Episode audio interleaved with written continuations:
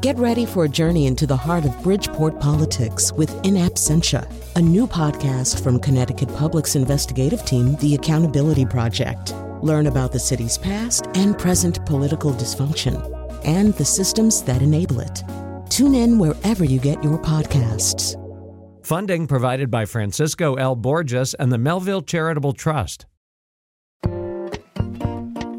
I'm Charlie Nardozzi, and this is the Connecticut Garden Journal. It's apple season, and we've all heard the story of Johnny Appleseed.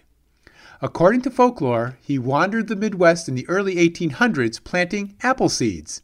He was eccentric, often walking barefoot and wearing a burlap sack. While the folklore is mostly true, I thought I'd elaborate. Johnny Appleseed was born John Chapman in Massachusetts. He wasn't just an errant, wandering appleseed planter. He grew up growing apples and planting seeds had as much to do with his love for apples as acquiring land. You see, back in the 1800s, frontier law allowed settlers to claim any tract of land that had signs of permanent development. This included apple orchards.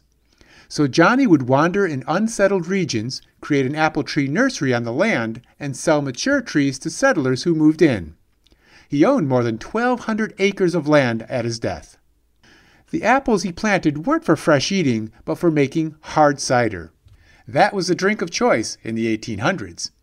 Unfortunately, many of those original trees were cut down during Prohibition or died out because the apples were small, gnarly, and not tasty. However, you still can buy a descendant of Johnny's trees at specialty nurseries. Johnny Appleseed was a character. He was a follower of the Swedenborg religion, and as a vegetarian, he never wanted to harm plants or animals. So he never used grafting to make new trees. Since he planted so many seeds, he personally created a huge genetic diversity of apple varieties. Some were forebearers of modern varieties, such as Delicious.